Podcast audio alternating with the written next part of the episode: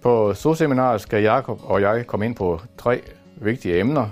Det ene det er, hvordan man skal fodre polte, når de starter ved 30 kilo, så de, man holder lidt igen på deres tilvækst, men uden at de bider haler.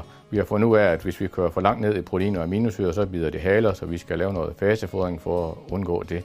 Det næste, vi skal se på, det er, hvordan vi kan fodre de drægtige søer med mindre protein midt i drægtighedsperioden. Det har vist sig, at det faktisk er muligt. Det sidste, vi tager fat i, det er, hvordan vi skal fodre søerne lige op mod faring. Der har det vist sig, at de skal have lidt mere protein og aminosyre, for at de giver en ordentlig mælkeydelse.